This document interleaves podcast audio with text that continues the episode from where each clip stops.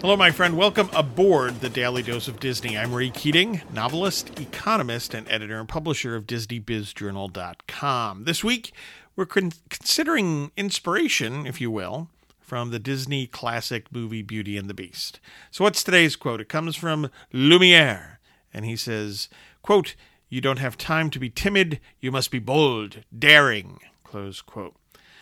Bold and daring versus timid and safe. Wow, this speaks to various aspects of our lives, right? Personal lives. Certainly, if we are entrepreneurs, uh, if you have your own business or you're thinking about starting your own business, uh, this question comes up, right? In order to succeed at the end, you have to accept some degree of risk and uncertainty, and actually probably a very high degree of risk and uncertainty.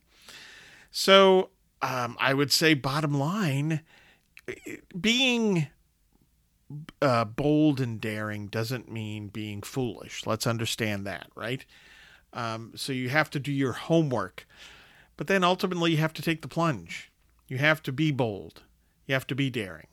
And if you're stuck being timid or feeling like you want to just stay safe, then you're not really going to succeed, uh, perhaps in the way that you want. So listen to Lumiere.